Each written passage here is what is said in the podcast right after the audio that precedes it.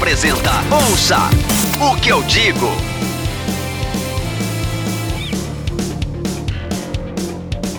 Meninos e meninas, moças e rapazes, senhoras e senhores, está começando mais um Ouça o que eu digo. Eu sou o Ed Eu sou o João Pereira. E o Lucas. e hoje a gente está aqui depois de vários contratempos, né? Uma semana sem gravação, vários contratempos rolando, mais do meu lado, alguns do seu lado, né, John? O bicho andou pegando aí, mas contra todas as adversidades, nós estamos aqui hoje para falar de música ruim, é isso?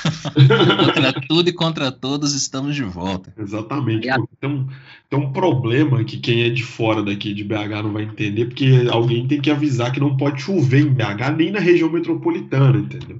Porque acontece uma série de problemas, inclusive com conexão, energia elétrica, alagamento, enfim, coisas de todos os tipos de problemas e superamos todos eles. Estamos aqui gravando. Essa voz bonita, né, Ed? E tem esse problema ainda, né? Que eu tô falando é, totalmente fanho, porque eu fui acometido por uma gripe alérgica, né? Ela me pegou de vez aqui. E em tempos de pandemia, qualquer gripe que a gente pega, a gente acha que é o quê? Covid. Então, assim, além de gripar, eu tô com medo. Mas é isso aí. Tá tudo bem, eu acho, e vamos que vamos. Quer dar os recadinhos das redes de uma vez, João, pra nós? Bom, é aquela coisa de sempre, audiograma.com.br barra podcast, lá tem tudo que você precisa saber sobre o nosso audiocast. É, Lembre-se também de seguir a gente nas redes sociais, Instagram, Twitter, Facebook, tudo barro arroba audiograma. Estamos no TikTok, arroba audiograma. Siga a gente no Spotify, procura o perfil oficial do, audiograma por lá. Tem várias playlists exclusivas. E por último, mas não menos importante, apoia.se barra audiograma, nosso, nosso projeto colaborativo, né? Lá no, no Apoia-se. A partir de dois reais por mês você já consegue dar uma ajuda para o site se manter no ar e manter os seus projetos funcionando. É, isso é importantíssimo. Dá um play, galera. Indica, indica o, o osso que eu digo. Isso todos os podcasts da casa que você gostar, indica para um amigo aí, manda naquele grupinho de, de brother seu, fala aí, ouve aí os meninos, que os meninos são legais e tal. Dá- ajuda a espalhar a palavra. Exatamente. Esse período complicadinho que a gente ainda vive, apesar de não parecer, mas é bom ter alguma coisa para fazer. E ouvir um podcastzinho faz, faz muito bem. De hoje não, de hoje faz mal. É, faz bem também, porque muita gente vai, vai, vai se sentir vingado com o que a gente vai fazer aqui. Faz bem ouvir o podcast, faz É. mal ouvir o assunto do podcast. É verdade. Ouça o que eu digo. O assunto de hoje é discos ruins de bandas boas. É um assunto sempre polêmico, mas eu acho que assim, tem muito disco que nem é polêmico, não. Tem disco que é unanimidade mesmo que é ruim, né, bicho? Até os fãs da banda têm um, um consenso de que o disco é ruim mesmo, de várias, de várias, vários desses que a gente vai citar, inclusive, né? Tem uns casos aí que eu acho que os fãs ainda gostam. Ou, ou sei lá, tentam ver o copo meio cheio, vamos dizer assim, sabe? É, é meio complicado, né, velho? É difícil, é difícil. E fã, mas falar de fã também é complicado, né, velho? Fã geralmente é meio xiita, né, cara? O cara vai, o cara vai tentar defender a banda até não poder mais.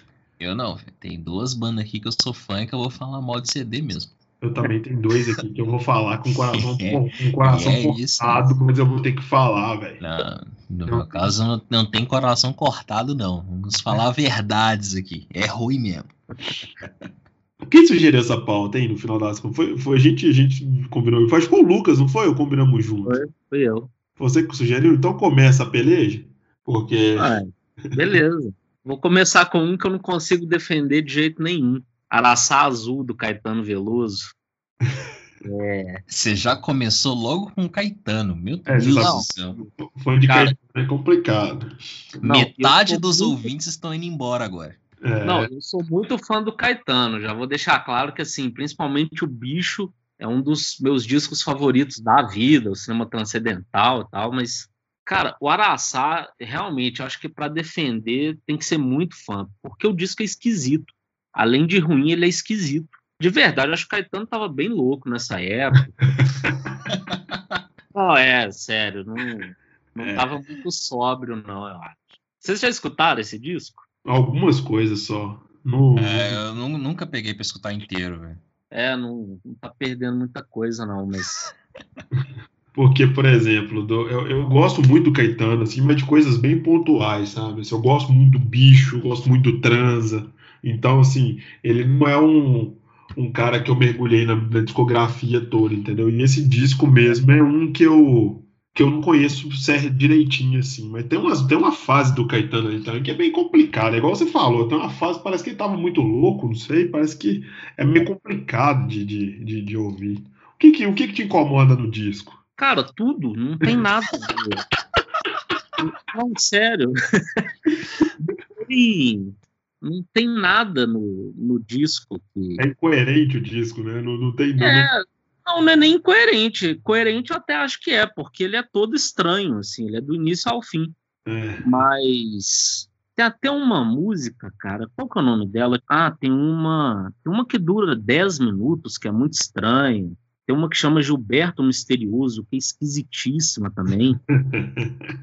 de verdade, para mim nada salva. Tem uma hora que acho que ele fala. Tem muito tempo que eu não escuto esse disco. Acho que é nesse que tem uma hora que ele fala alguma coisa em italiano também. Enfim. a, capa, a capa do disco já dá para ver que o cara tava numa é. completamente doida. E se você quiser adquirir esse belíssimo LP, ele está disponível é, num site muito famoso de compra por uma bagatela de 270 reais. É 270 a mais do que eu pagaria. Né? tá louco.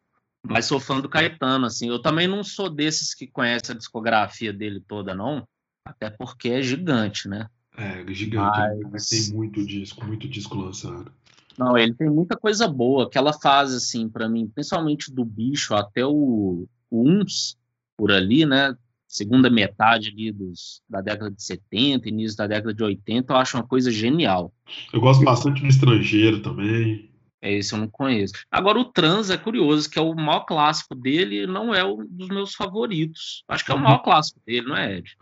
É, entre o Trans e o Bicho, né? Acho que os dois são, são bem, bem, bem famosos, mas o Trans ele é, ele é mais emblemático porque ele tava voltando do exílio, aquela é. coisa toda, né? Mas, assim, o, o Trans é o Acabou Chorare do Caetano. Exatamente. O disco que o hipster gosta, né? Que a galera descobriu aí.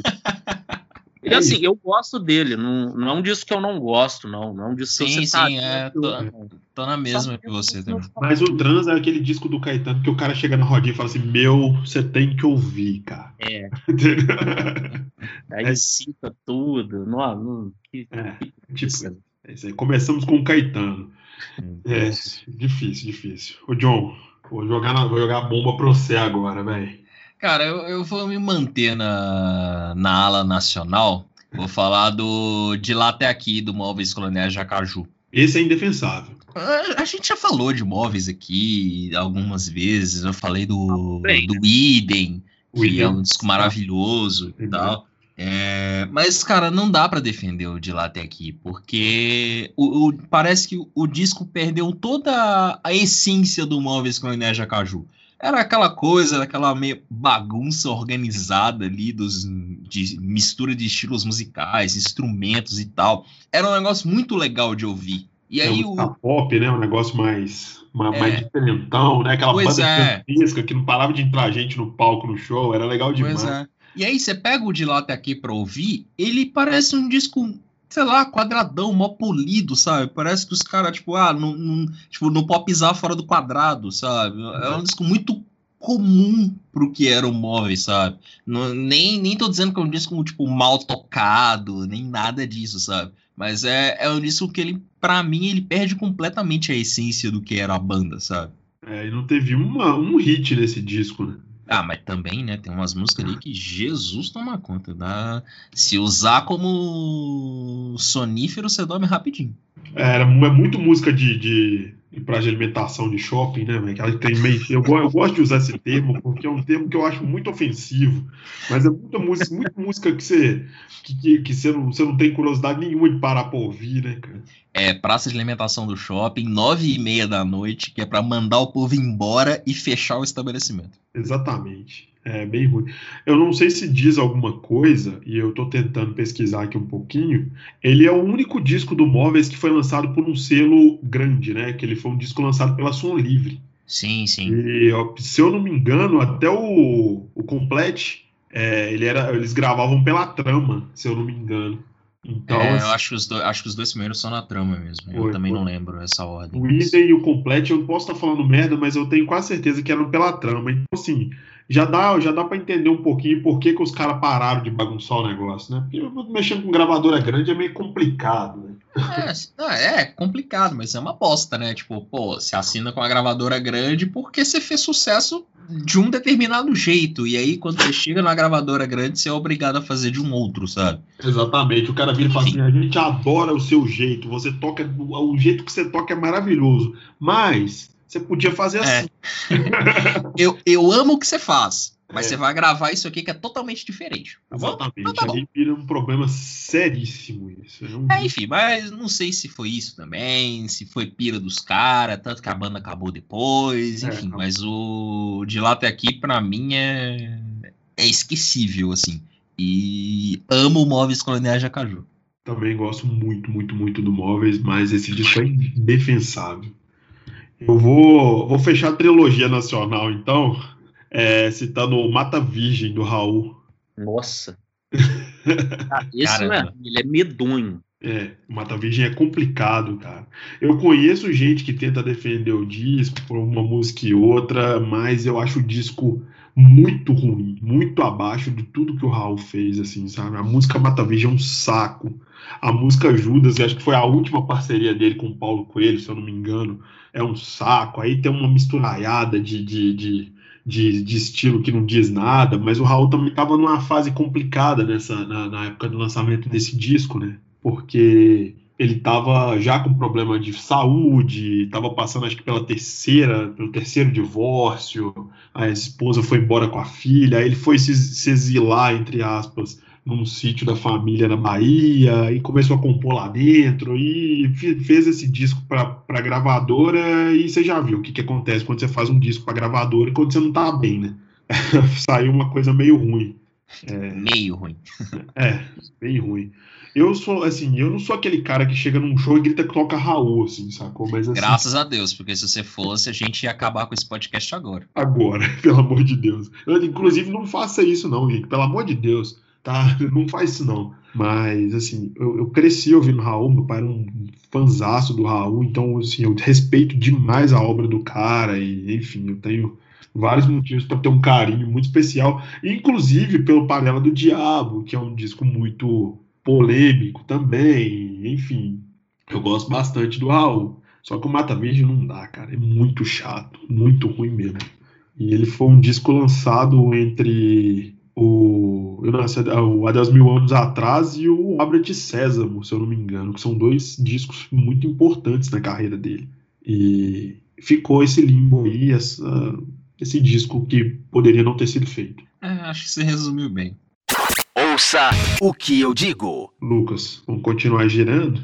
Vem, vem, mais, vem mais de leve agora, não vai, não entra de sola mais não, porque você já começou com o Caetano, é complicado, né? Então vou falar de um cara mais complicado ainda de falar mal ainda. Mas é, esse é dos meus maiores ídolos. Mas John Lennon, Sometimes in New York City. É, eu, eu vou até começar defendendo ao invés de criticar, porque assim, ele é um disco importante para o John Lennon como uma figura, porque é um disco cheio de letras politizadas, sabe? Aham. Até tem é, uma Sunday Bloody Sunday dele, pelo mesmo episódio da música do YouTube. Dito isso, eu não consigo escutar o disco. Assim, né? Ok. Ele tem uma parte né, em estúdio e tem uma parte ao vivo.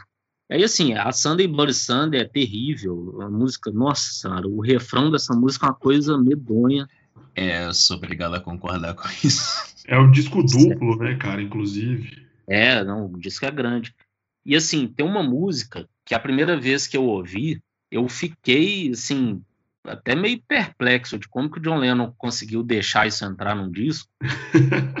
mas, não falando sério, mas hoje em dia eu até entendo, cara, assim, ó, aí faz muito sentido.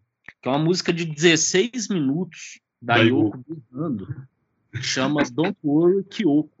Não, mas assim, a história é triste, velho. Por isso que eu entendo, assim, a coisa era para passar uma sensação de angústia mesmo. Que, assim, a Yoko teve essa filha sequestrada pelo, acho que, segundo marido. E o episódio era até recente, eu não sei se tinha um, dois anos, era alguma coisa assim. E ela só foi ter contato com essa filha de novo, acho que uns 30 anos depois. E, cara, é pavoroso assim o vocal dela nessa música, é um negócio que te deixa tenso de verdade. Eu já ouvi, eu já ouvi essa música. Minutos dela berrando assim com a voz aguda e tal. É realmente isso. Mas pelo menos eu, eu vou fazer a ressalva que na questão das letras, tem música que fala sobre racismo, tem uma que é sobre um cara que foi preso por posse de maconha. Acho que ele ofereceu um cigarro assim, de maconha para dois guardas, algumas coisas assim. Então, eu acho que tem esse lado bom, mas para ouvir não dá. É, eu tô vendo aqui, o... ele é um disco produzido pelo Phil Spector. O Phil Spector é um dos caras, a gente já falou algumas vezes que ele é um cara muito difícil de lidar, pouca gente conseguia trabalhar do jeito que ele queria, e o John Lennon teve uma parceria até sólida com ele, né? Sim, não, o John Lennon adorava ele. O meu disco favorito do John Lennon, que é o Plastic Ono Band, né, é produzido por ele, e o John Lennon começou a gostar muito dele nos Beatles, né? Isso. Ele, eu não consigo dizer que ele produziu exatamente o It Be, porque assim, as, as faixas já estavam gravadas, aí ele pegou coisas que já estavam sendo gravadas e deu uma mudada ali, sabe? Sim. Não foi exatamente uma produção, assim, o que ele fez. E aí o John Lennon adorava ele, chamou, fez vários discos com ele. Da carreira solo, foi o principal produtor da carreira dele. Mas essa música da Yoko, eu conheço ela. Essa música é até chacota de alguns, alguns eu acho que um episódio de Family Guy que eu vi tem um, alguém tirando sarro dessa música, um negócio assim então, é, que é realmente de complicado.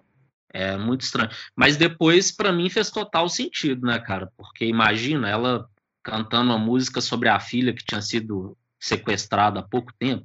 É complicado, mas então, sentido eu... pode até fazer, mas musicalmente é complicadinho. É, faz sentido essa. Eu tenho essa ressalva, né? Tento defender esse lado, mas não coloco para escutar. Tá certo. Bom, é, eu vou jogar dois álbuns de uma vez da mesma banda, mas é porque a banda ela lançou 77 álbuns da carreira. é, então assim. Aí, eu separei, eu separei dois, dá, dá para ter uma ideia, né? É, beleza de 77,2 é uma, é uma boa margem. é, não, 77 foi um número aleatório aqui, tá? Ah, sim. Uhum. É, o primeiro disco é o Rocket in Hard Place, que saiu em 82, e o segundo é o Music from Another Dimension, de 2012, álbuns do Aerosmith. Hum. O, o primeiro deles, né, o da década de 80, tem, tem uma ou outra música que é legal, mas no geral o disco é muito, muito abaixo do que a banda podia fazer. E era, foi aquele período que o Joey Perry não tava na banda, que ele tinha saído fora. O Brad Whitford gravou só o, o single da, do álbum, né, que chama Lightning Strikes, e depois ele brigou no meio do processo de gravação do disco que foi embora, largou pra lá.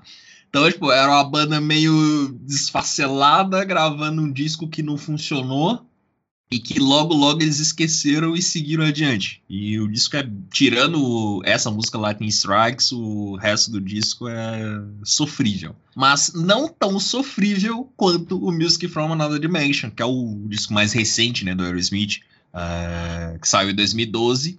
E, cara, porque assim, né? É, é o Aerosmith tentando repetir uma fórmula que deu certo na década de 90, só que parece que sem a mesma inspiração, né?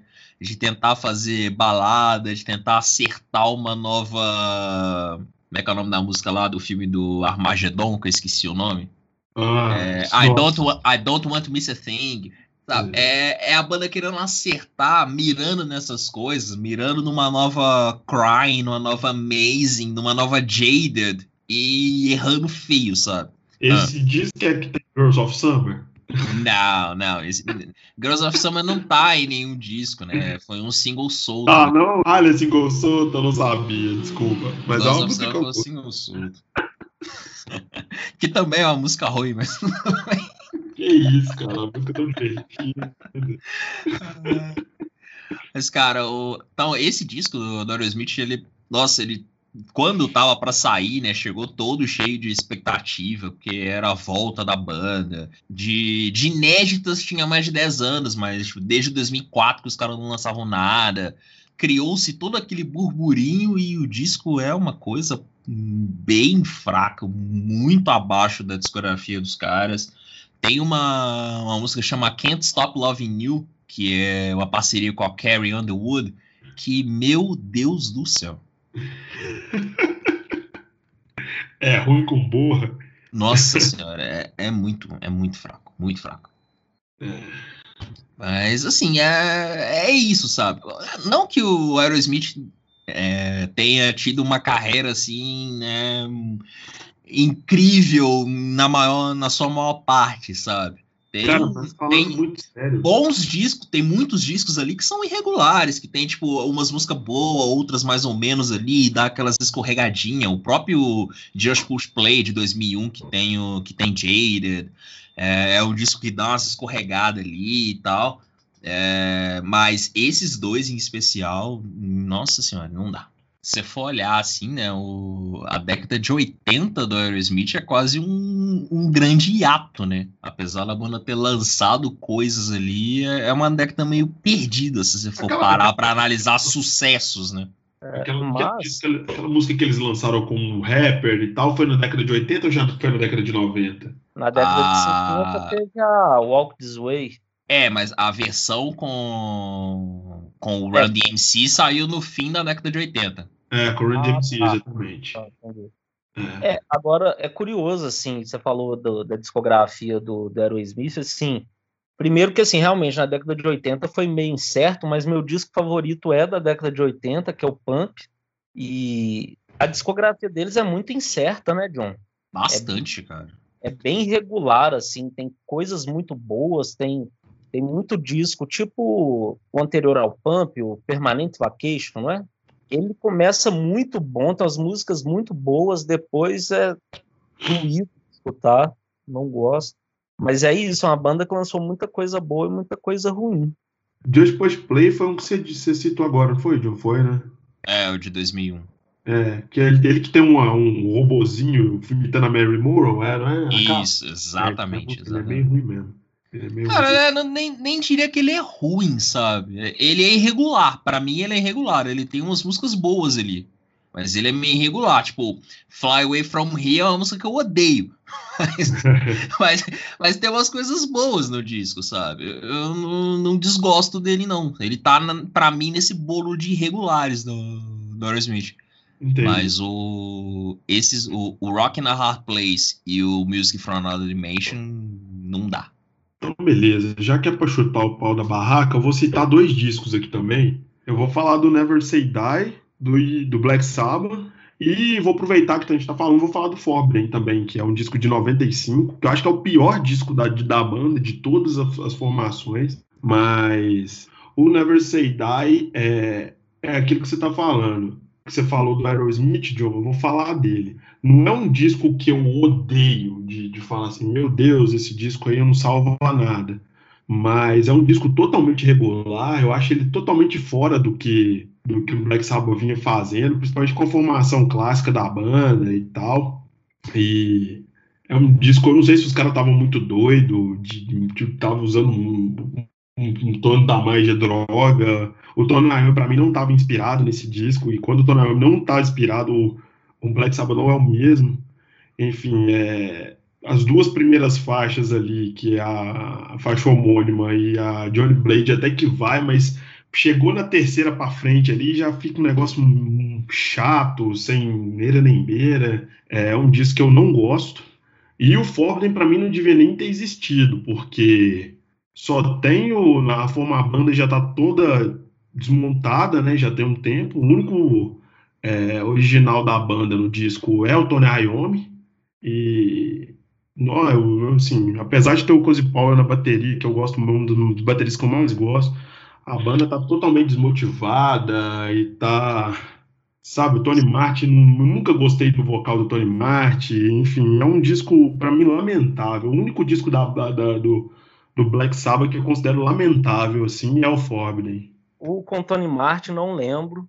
É, o Never Say Die, eu acho que da formação clássica, talvez seja o que eu menos gosto, mas também não odeio nem nada. Para mim, com Ozzy não tem nada que eu, assim, que eu não consigo escutar, sabe? Nem com o Dio. E até pegar o gancho de, assim, um disco que, que muita gente considera ruim, né, do Black Sabbath. Tem gente que considera assim, um disco lamentável, né? acho que foi um fracasso comercial na época, é o Born Again. E eu sempre gostei. É, o Born Again tem muita gente que considera o disco um erro, né? E eu acho. É. E é um dos discos do Black Sabbath que eu mais gosto, assim. Eu adoro ele, cara. Eu adoro o disco. Eu acho. O, o Gillan tá cantando muito bem, a banda tá muito afinada, o Tony Iommi tá, tá, tem uns riffs muito gostosos, então, assim, é um disco que eu gosto bastante. E eu, eu já vi gente que eu considero grande conhecedor de música, tipo o Luiz Felipe Carneiro, do, do, do Alta Fidelidade, falando horrores do disco, sabe? É mesmo? Eu, é, não, não acho o disco ruim, não, de verdade. Agora, o Never Say Die eu acho um disco um, um pouquíssimo inspirado, por ser da formação original. Você acha um disco pouquíssimo inspirado. E o Foblen é um erro para mim, assim. Depois você pega para ouvir, é o disco de 95. A era Tony Martin no vocal do, do, Black Sabbath é um negócio que eu não consigo engolir. É, é, eu acho que o Tony devia ter, ter, ter se dado por vencido e parado a banda e tudo, ao invés de ficar empurrando com a barriga, sabe? Agora, assim, Black Sabbath, o disco que realmente assim, eu nunca consegui escutar muito é o. Acho que o nome dele é Seventh Star, Ed. É, cara, esse disco é outro, é outro disco que tem gente que fala muito mal dele, mas que eu gosto muito, que é, é com, com Glenn Hughes no vocal, cara. É o único com o Glenn? É, não é? É, o único com o Glenn. E eu sou fã do Glenn, né, velho? Assim, principalmente no Deep Purple, né, que é uma banda que eu gosto demais. Hum. Mas com Black Sabbath para mim não funcionou.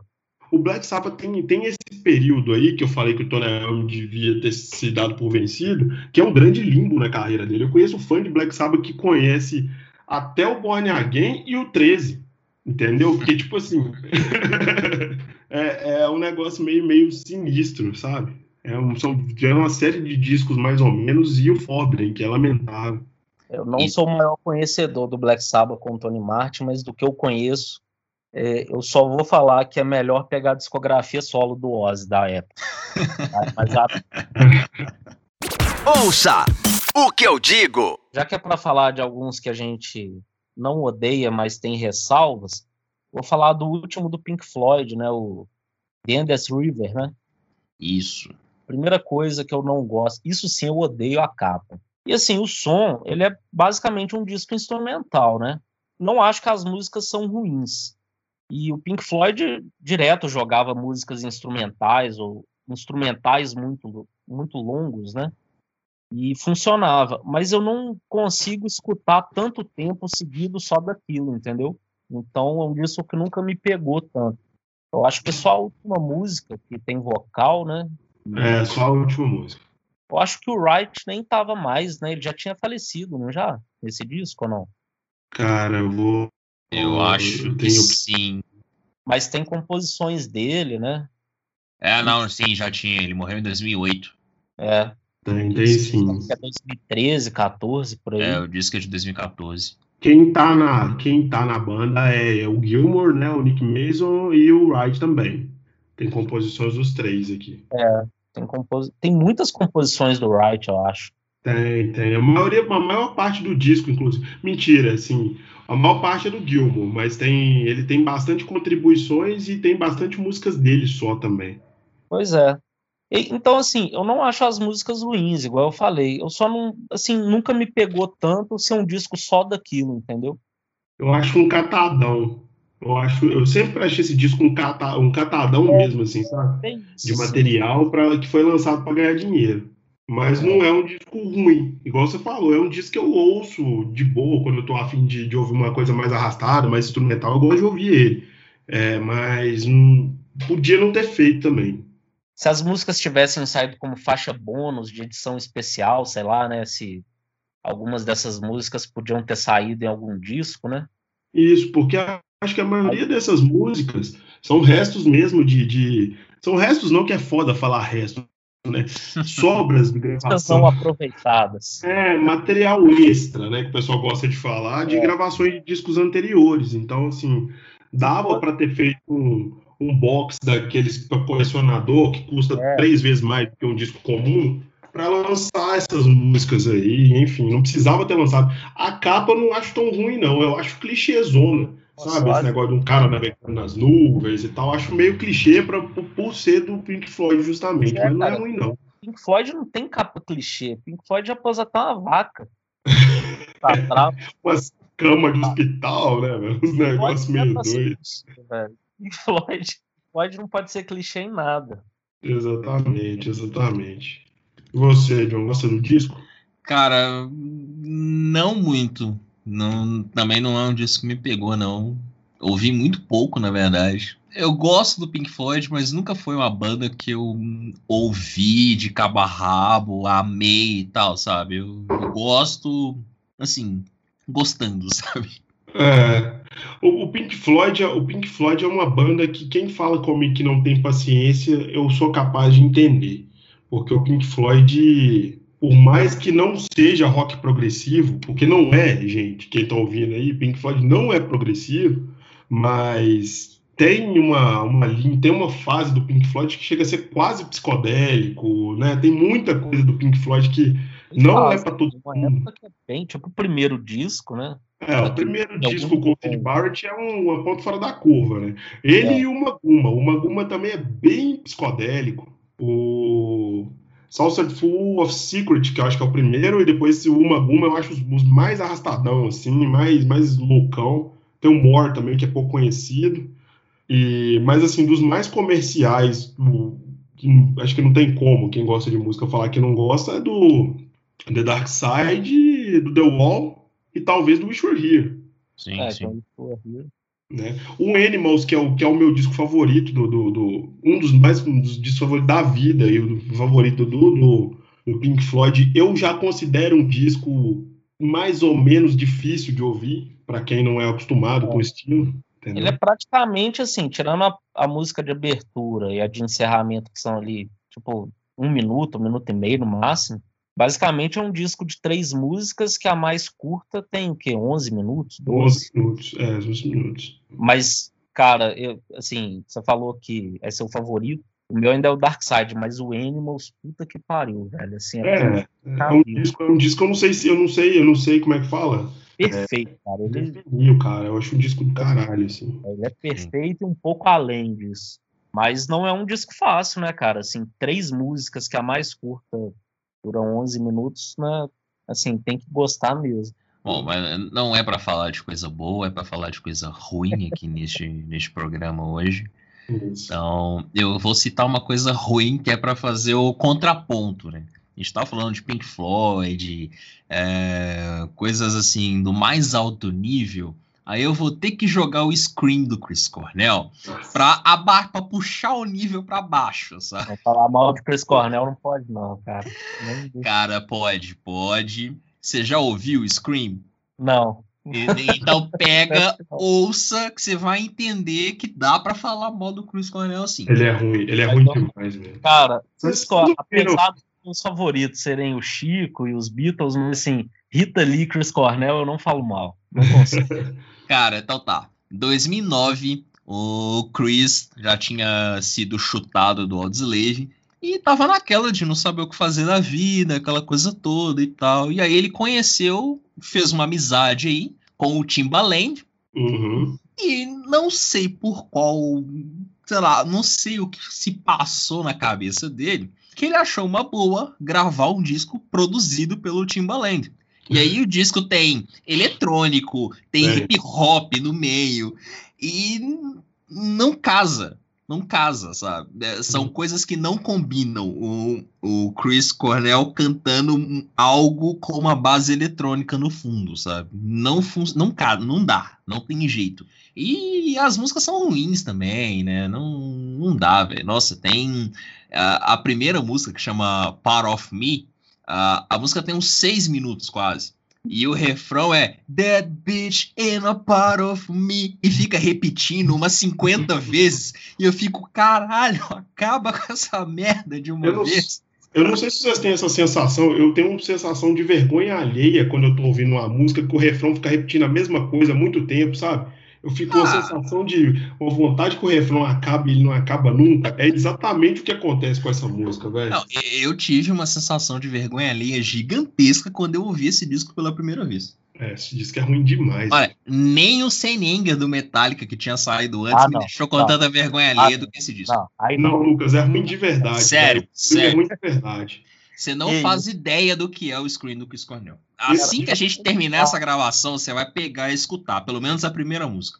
Pelo bem do fanatismo, eu não vou fazer isso. Nossa Esse Senhora. disco ele é unanimidade em todas, todas as listas que você pegar na internet de discos ruins de bandas boas. Todas as listas. Esse disco tá no meio. Ele e o aquele disco da bicicleta que vocês falaram do Guns lá, o. tá a bicicleta lá. o Chinese Democracy. É, Que isso. Escasso. Um disco maravilhoso. Já vamos falar dele também, então. né? Ah, pode, pode Ah, jogar na roda aí também. ser. Porque é Esse- ruim pra caralho também. esse eu Não, pra ouvir de verdade. Eu nunca ouvi nada dele, porque primeiro que a melhor coisa que o Guns fez, pra mim, já não é tão boa. Então, então já, a pior, então, eu já nem peguei pra ouvir, entendeu? Então, assim, Então, assim, eu não vou ficar falando mal do disco, porque todo mundo faz isso. é É, chutar cachorro morto, né? é, eu só vou, assim, falar que quem puder, assim, se, se você conhece alguém que tem esse CD, pega, pede emprestado, assim, só para olhar o encarte e ver a lista de pessoas que participaram daquilo. Só isso. Cara, sério.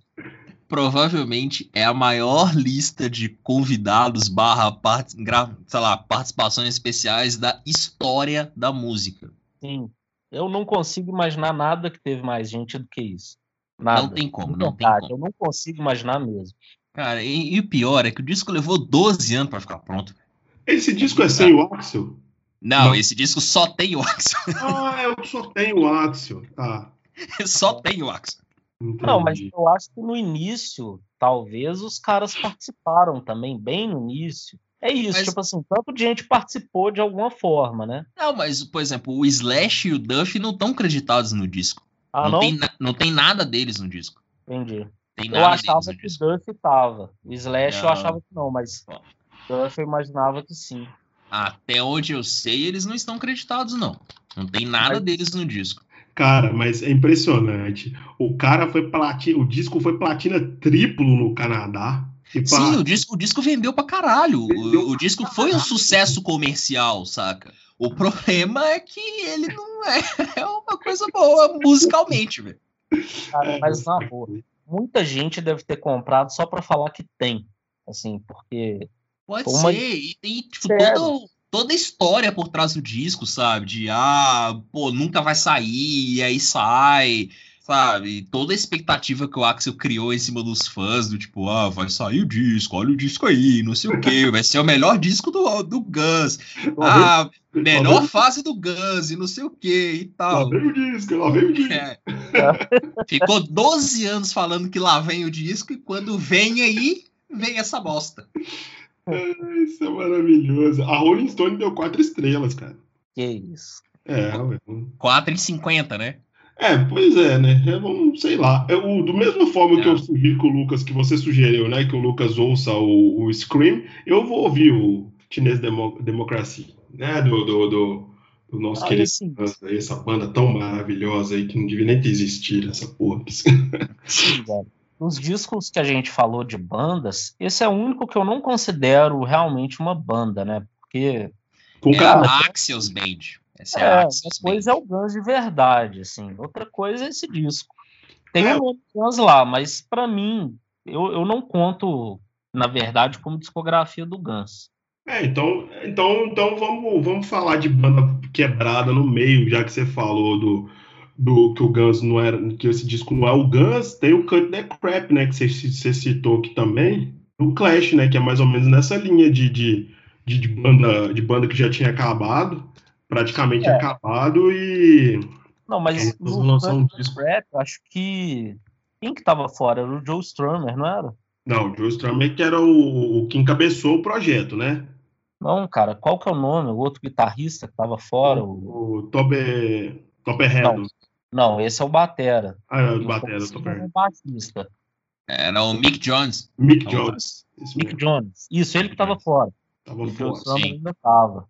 É, o Joe era um tava, ele foi e chamou mais um camarada, a banda deixou de ser um, deixou de ser um quarteto, virou um quinteto, botou uma base de bateria eletrônica no negócio que ficou assim medonho. Algumas faixas são você que gosta desse termo, Lucas, algumas faixas do disco são realmente medonhas assim.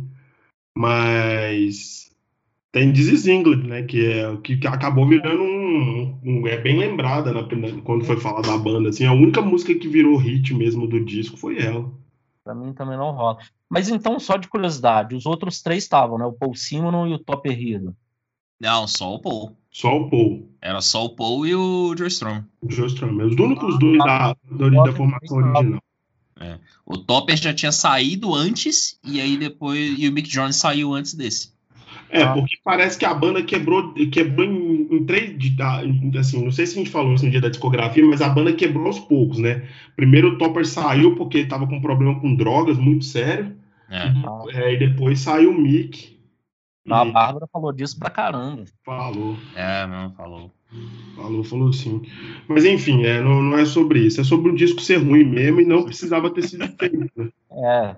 E, e esse realmente é um disco que não tinha necessidade nenhuma de Sim. ser lançado, né? Primeiro porque a banda já tinha ficado no, já tinha tido um hiato de acho que de três ou quatro anos sem lançar nada depois que a banda se separou. Então assim, pro punk, é, três, quatro anos é muita coisa, né? Já tinha passado de fase, já tinha coisa nova rolando e eles já tinham meio que, que, que caído, perdido o trem da história já.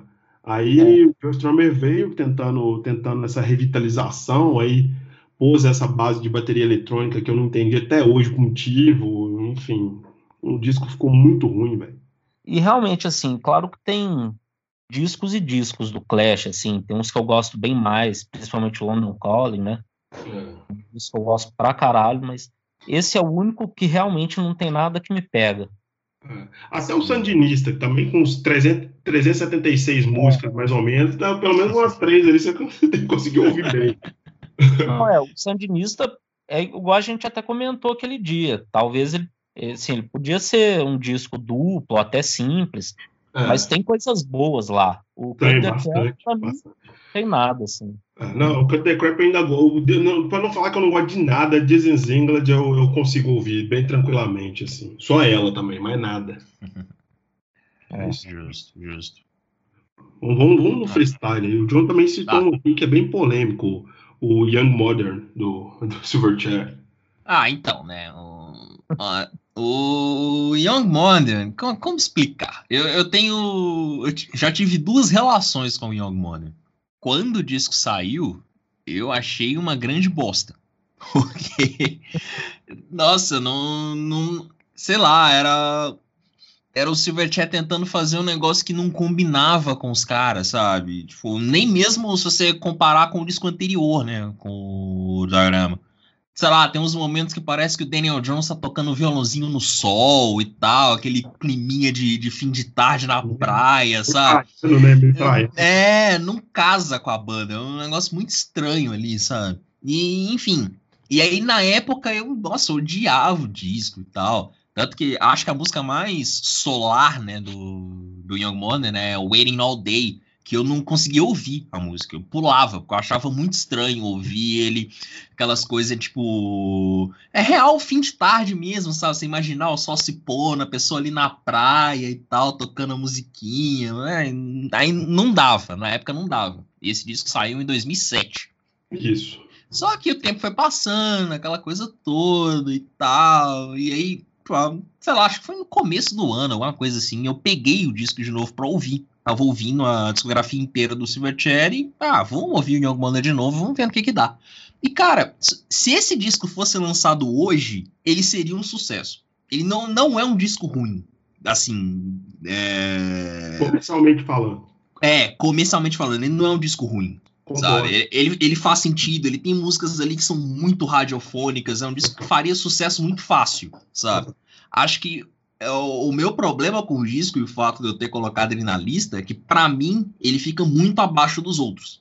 Mesmo se você pegar o, o Frog Stomp lá, o primeiro, que é basicamente baixo, guitarra, bateria, e eles tinham, sei lá, 15 anos de idade quando gravaram, Uhum. o, tipo, o disco ainda faz um, fazia um sentido ali, o disco era bem amarrado, aquela coisa toda. O Young Wonder, ele não é tão bem amarrado, ele parece um, sei lá, ele parece várias fases ali em um disco só, mas ele não é um disco de todo ruim, ele fica muito abaixo da- do resto da discografia, mas, por exemplo, se fosse lançado hoje, faria sucesso facilmente.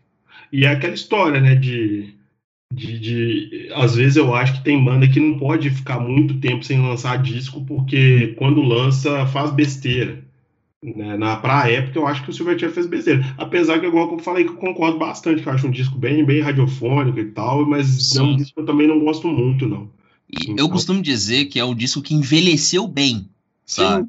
Na época, ele não fazia sentido nenhum quando saiu. Assim como o Diorama não fazia muito sentido quando saiu em 2003. Mas é o maior sucesso comercial da banda, né? Ah, é, não, quer dizer, maior sucesso comercial, não, acho que é o New Ballroom, não?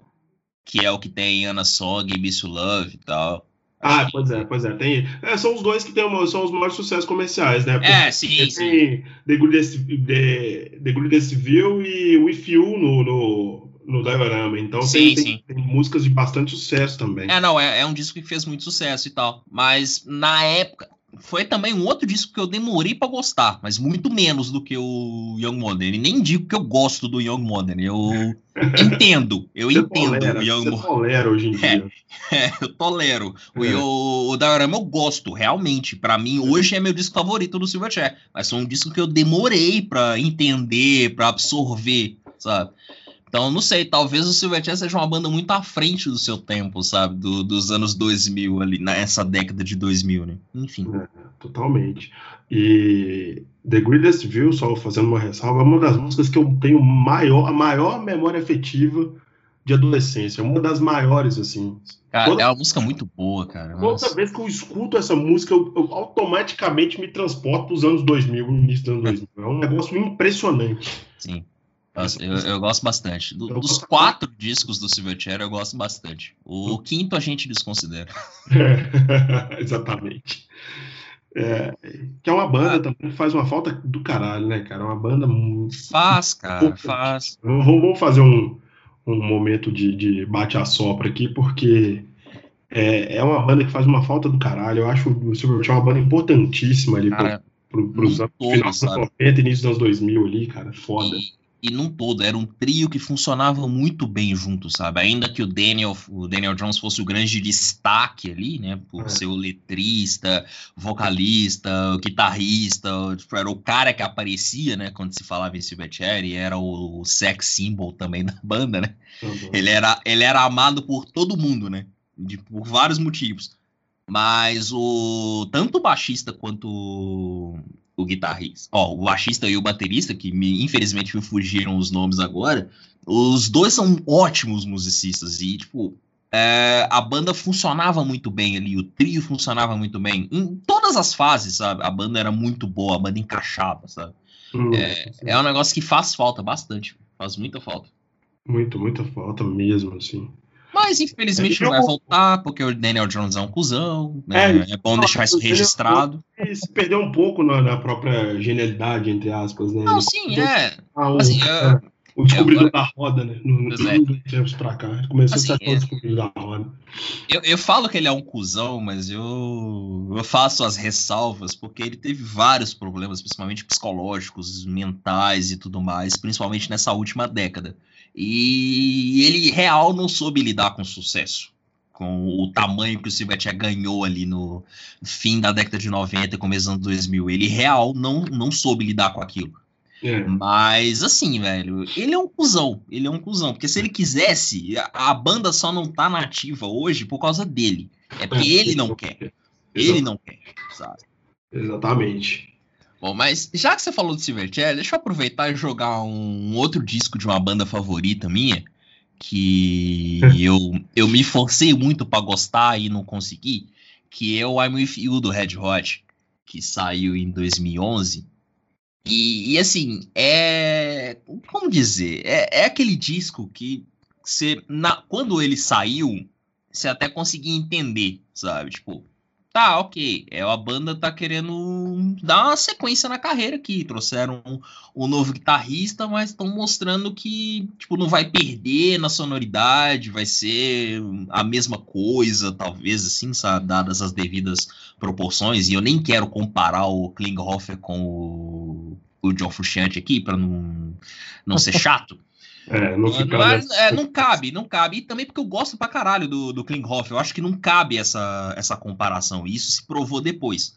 Mas, assim, é, quando você pega pra ouvir a banda, tanto os b-sides do I'm With You quanto o disco que veio depois, você percebe claramente que a banda não queria gravar o I'm With You como ele saiu, sabe? Não era um disco pra soar igual os discos anteriores, saca?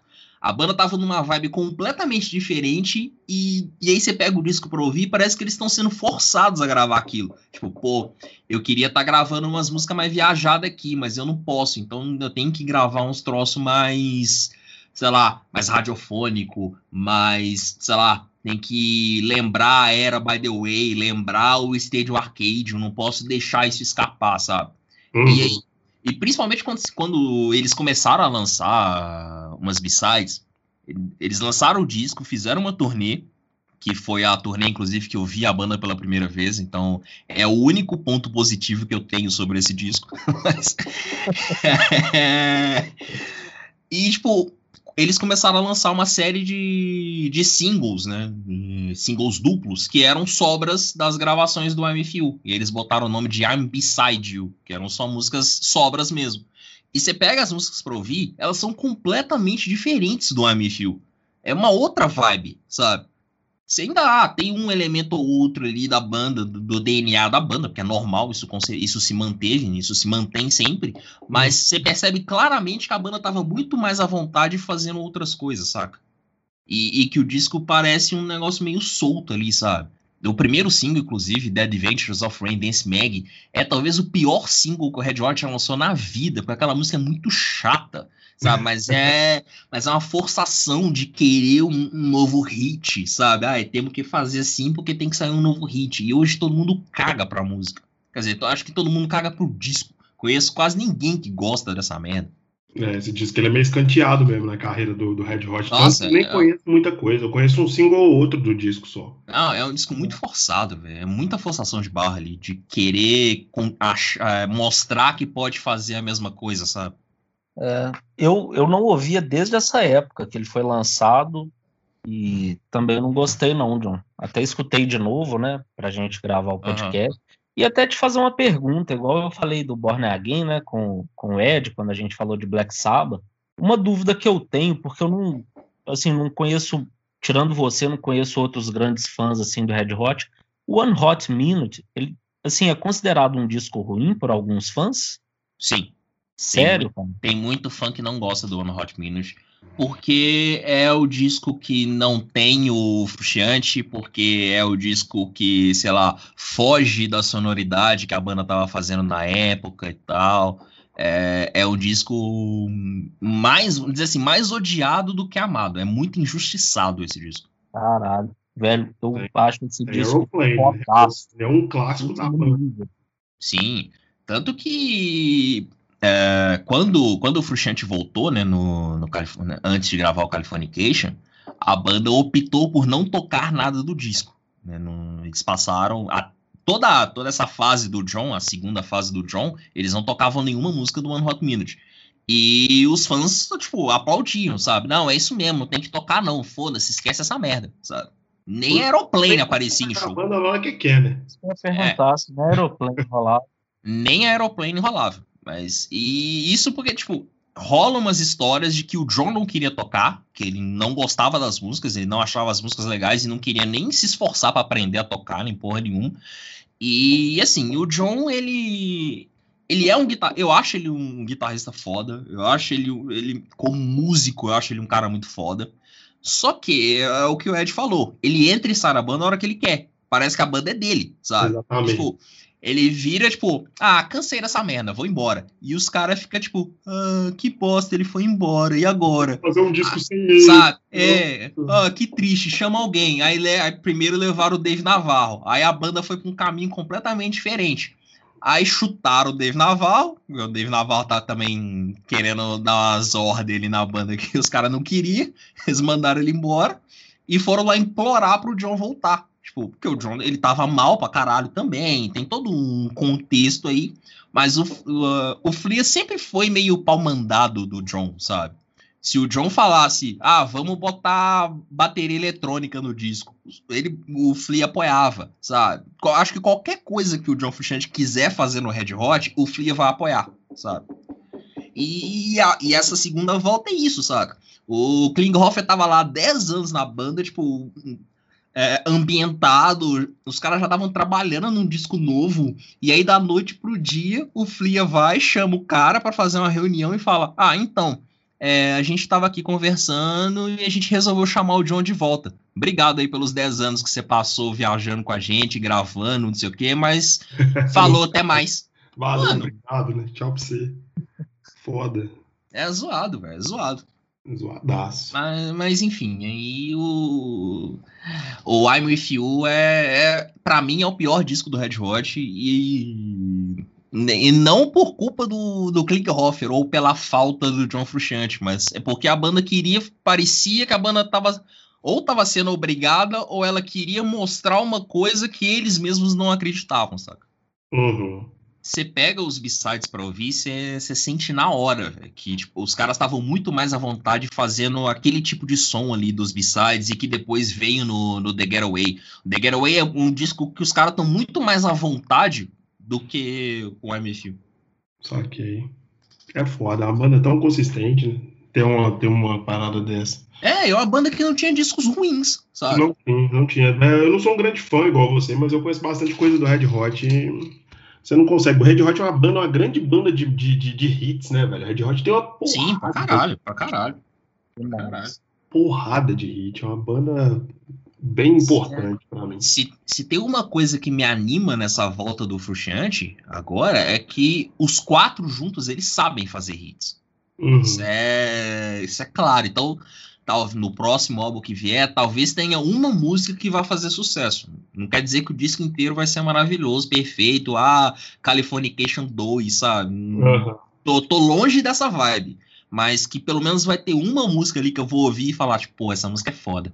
Eu tenho quase certeza que vai ter, saca? É complicado, é foda. Tomara que sim, né? Tomara que os caras é. estejam inspirados. Ouça o que eu digo. Então é isso, né, galera? Falamos de, é, é foda falar de discos ruins de bandas que a gente gosta muito, né? Eu, sei que o John falou que gosta de falar verdades, mas eu sei que no fundo, no fundo é ruim falar de É, não, é complicado, sabe? É complicado, porque você fica naquela, tipo, pô, até hoje que eu falo e tal, não sei o quê. Você é, meio que fica pesando as coisas, é, sabe?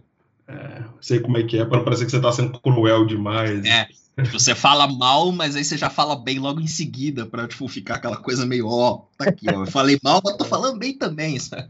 É um negócio, por exemplo, que eu não vou fazer com os dois álbuns recentes do Foo Fighters. O Sonic Highways e o Concrete and Gold. Cara, mas a gente tava falando antes de gravar, até do Lucas chegar, a gente tava comentando. O single novo do, do, do Foo Fighters me deixou bem animado. Foi a mesma sensação que eu tive quando o Pearl Jam lançou aquele single meio meio, como é que fala, New Wave, sabe? Aquela, aquele single que fez bastante sucesso e o disco do Pearl Jam foi muito bom, né? Um disco bem legal. É um disco bom, mas é um disco que não foi muito pra sua vibe. Se é, você não... parar pra pensar, aquela música foi meio solta no disco. Solta, é, e é isso que a gente tá falando. Será que Foo Fighters vai para aquele caminho ou será que Foo Fighters vai deixar aquela música solta no meio do disco? Pois é. Isso, é isso é um problema. A gente vai ter que esperar até fevereiro, se eu não me engano, que é quando sai o disco, para ter essa certeza. É. Mas assim, eu, eu se, se for um disco melhor que o Sonic Highways e o Concrete and Gold, eu já tô de boa com o Foo Fighters, sabe? Eu, como não sou um grande fã, o que vier para mim é lucro. Cara, tipo, o Foo Fighters sempre foi uma banda ok, sabe? Eles não. Uh, o Dave Grohl e depois né, foi incorporando pessoas né, na banda. É. Nunca teve esse disco fraco, sabe? Você... A banda era ele, né, inicialmente. Ele gravava. É, a, a banda era só ele, né? A partir Primeiro do. disco ele grava tudo, não grava? É, é, o primeiro, disco é só ele. Então. Eu gosto Não. demais desse disco, inclusive. Sim, É nossa, os primeiros discos são bons. O There Is Nothing Left to Lose, de 99, é foda. é, Do começo ao fim ali, o disco muito bom. Saca? Tipo, a, a, a banda nunca teve essa vibe ruim de você pegar um disco e falar, nossa, que, que fraco isso aqui, né? Não, não gostei e tal.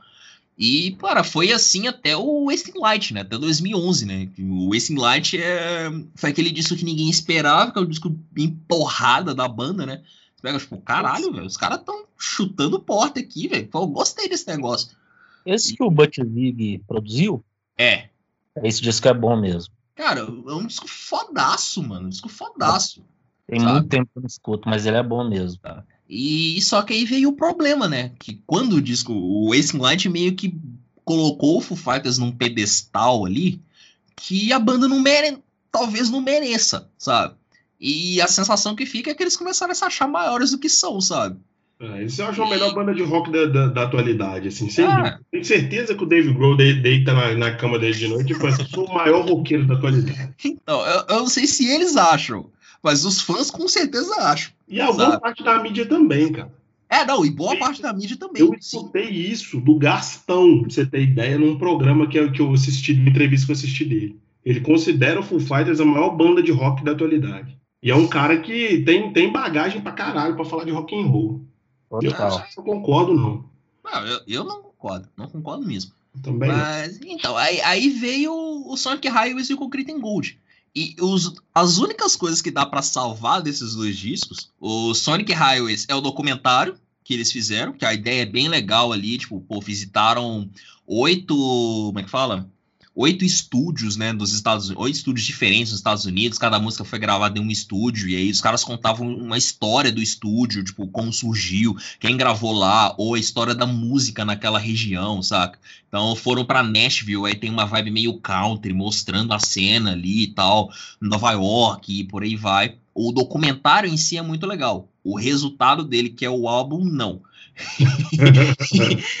e o segundo disco, o Concrete and Gold, que é o mais recente, a única coisa que vale naquele disco é o Run. É a- o primeiro single deles. Que é aquele clipe que eles estão tocando meio. Como é fala? Num asilo, saca? Que, que é uma vibe meio louca. Aquela música é legal. Só que o resto do disco, Jesus, não dá, sabe? É, é real banda que tá sentada em cima do, do status ali de ah, sou foda pra caralho, eu posso fazer o que eu Banda quiser aqui. É. sou, posso fazer qualquer coisa que todo mundo vai amar, sabe? E não é assim, Não, não é. Não é por aí que é. Não é assim que a banda toca, né? Literalmente. não mesmo. São, são dois discos bem fracos. ali. Falando em discos fracos, eu já vou, já vou me adiantando aqui, já me caminhando mais pro final aqui, mas eu não posso deixar de citar o System of a Down, cara, nessa, nessa, nessa caminhada de discos ruins. Eu não sei se, você vai concordar. Eu não sei se você gosta da banda, Lucas. Você nunca, a gente nunca falou sobre o System. Você, Não, eu nunca gosto. me pegou tanto, não. Mas posso dar mais chances ainda. Hum.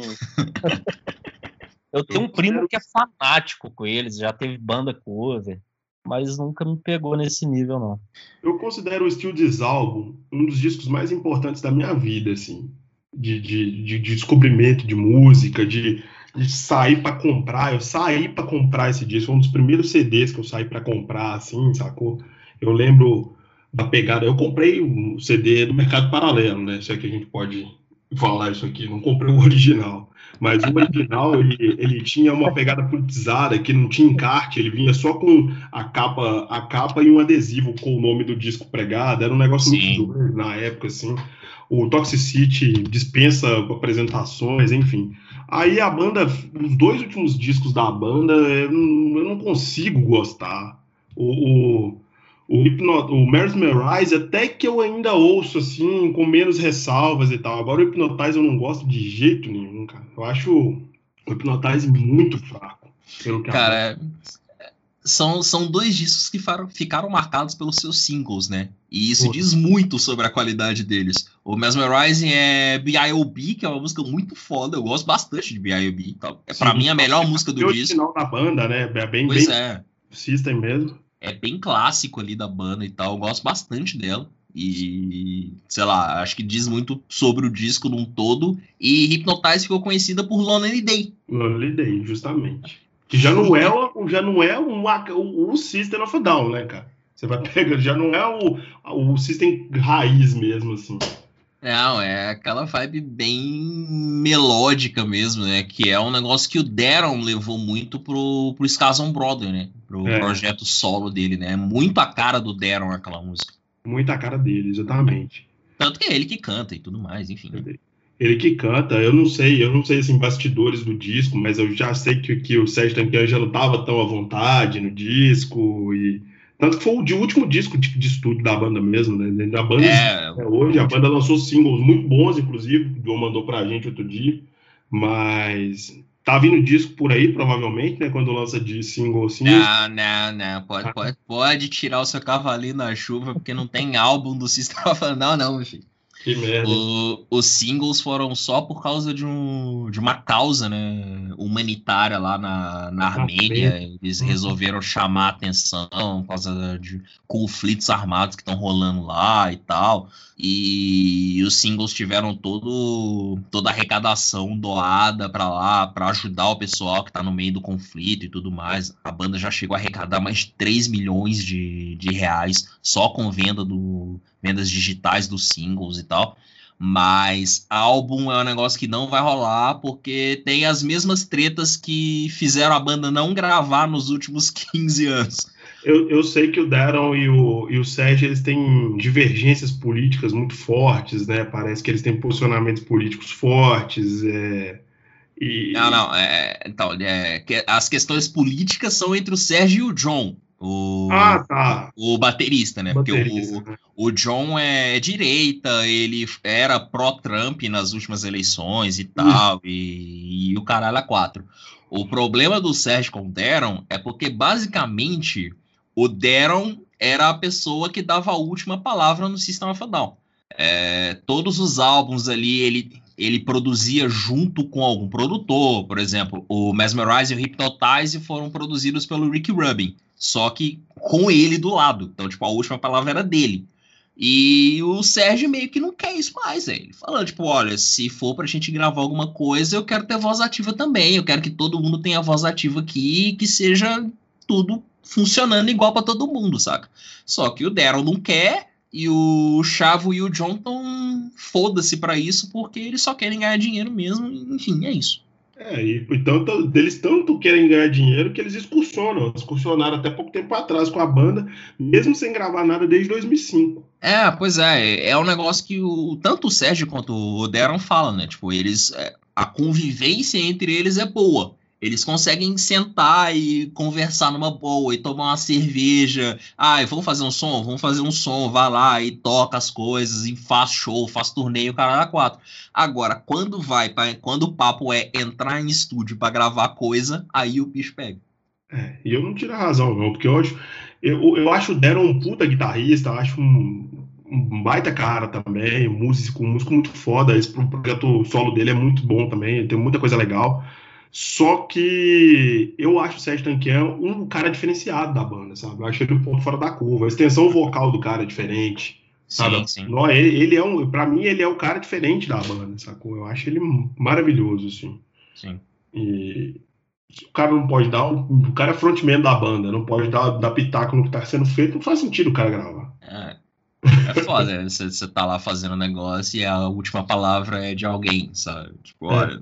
a gente grava, mas a última palavra é minha. E aí, se o cara resolver excluir tudo, ele exclui e foda-se, sabe?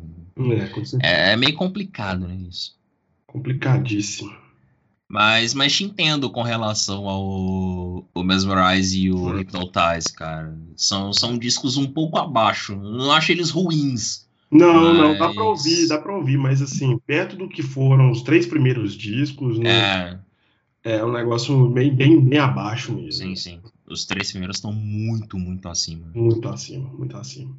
É, é isso, eu acho que eu, eu, eu falei o que eu tinha para falar de discos aqui, assim, tem muito mais coisa, lógico. Esses, esses negócios, esse papo solto, assim, se a gente for ficar falando, a gente vai falar um ano inteiro. Mas eu já falei bastante coisa que eu queria falar, mas eu queria fechar com uma dobradinha, uma dobradinha do Metallica aí, mas assim, pode continuar falando vocês aí, se vocês tiverem mais alguma coisa para falar. Cara, de, de álbuns específicos eu não tenho mais nada para falar, não. Tem um do Metallica aí, né? Que a gente deve fechar com ele, então não vou entrar nesse mérito agora. Eu tinha pensado em algumas bandas aqui, né? Tipo, enquanto eu tava pensando na pauta e tal, do que falar e tal. E tava pensando em algumas coisas, tipo, pô, tem, tem um disco aqui que eu não gosto de tal banda. Mas aí você para para analisar e a discografia não é ou não é tão boa assim, ou eu só gosto de uma parte dessa discografia. Então, assim, é, nem era álbuns que caberia citar. Por exemplo, ah, o Kings of Leon. Kings of Leon eu não gosto do Around Sundown, acho o disco muito ruim, sabe? E sendo bem bem comedido nas palavras. o Come Around Sundown, que saiu em 2010. O disco que veio depois do Only by the Night, que tem Sex on Fire e o Caralho 4. Uhum. É, é um disco horrível, um disco horrível, assim. Mas, cara, é, o, o Kings of Leon, depois do Only by the Night, o Only by the Night eu já não acho essa maravilha toda. Eu acho ele com gosto, mas com muitas ressalvas. Mas depois dele, a banda lançou três discos e os três são de regulares para ruim. Então, tipo, não cabe estender muito. Tem Apesar... complicado, tipo Muse, né? O é, o Muse, o Muse é outra banda que eu ia citar, porque eu, até o Black Holes in Revelation eu gosto da banda. É uma banda muito boa até o Black Holes. Os melhores discos da banda, né? Pois é. é muito... Aí de, depois daquilo a banda ficou um rolê muito irregular Tipo, ah, tem. Uh, sai o disco, aí o disco tem algumas músicas boas, outras mais ou menos e tal. Você não sabe que, que vai, para onde vai, aquela coisa. Até o último, né? O Simulation Theory, que saiu em 2018, que é de longe o pior disco dos caras. Hum. Só que, tipo, a banda já vem numa sequência de discos irregulares, então, tipo, não, não cabe, sabe? É, o Arcade Mas... Fire é outra banda que é bem assim também. É, o Arcade Fire eu já não, já não sei se eu, se eu coloco, mas, mas entendo, entendo. É, eu não acho que seja uma banda, acho uma banda bem irregular, assim, na, na, na carreira. O, é, não sei, não sei. O, o que a gente estava falando outro dia, o próprio Killers também. O Killers é uma banda que a gente vem tentando dar uma segunda chance pra, desde o segundo disco. E você, você é. eu ouvi o disco de novo. É, realmente não, não consegui, não consegui me pegar, assim, não, não consegui, não, sabe? É, mas, mas é aquela coisa, o Killers já vem nessa, nessa onda irregular desde o terceiro disco, sabe? É. Eles, eles lançaram dois discos bons, o primeiro e o segundo. Do terceiro, do terceiro pra cá é essa coisa aí, velho. Uma música aqui, outra música ali e tal. Eu gostei desse último disco porque eu acho que ele faz, um, faz mais sentido, sabe? Ele faz sentido, isso é verdade. Ele é um disco coerente do início ao fim. Assim. É.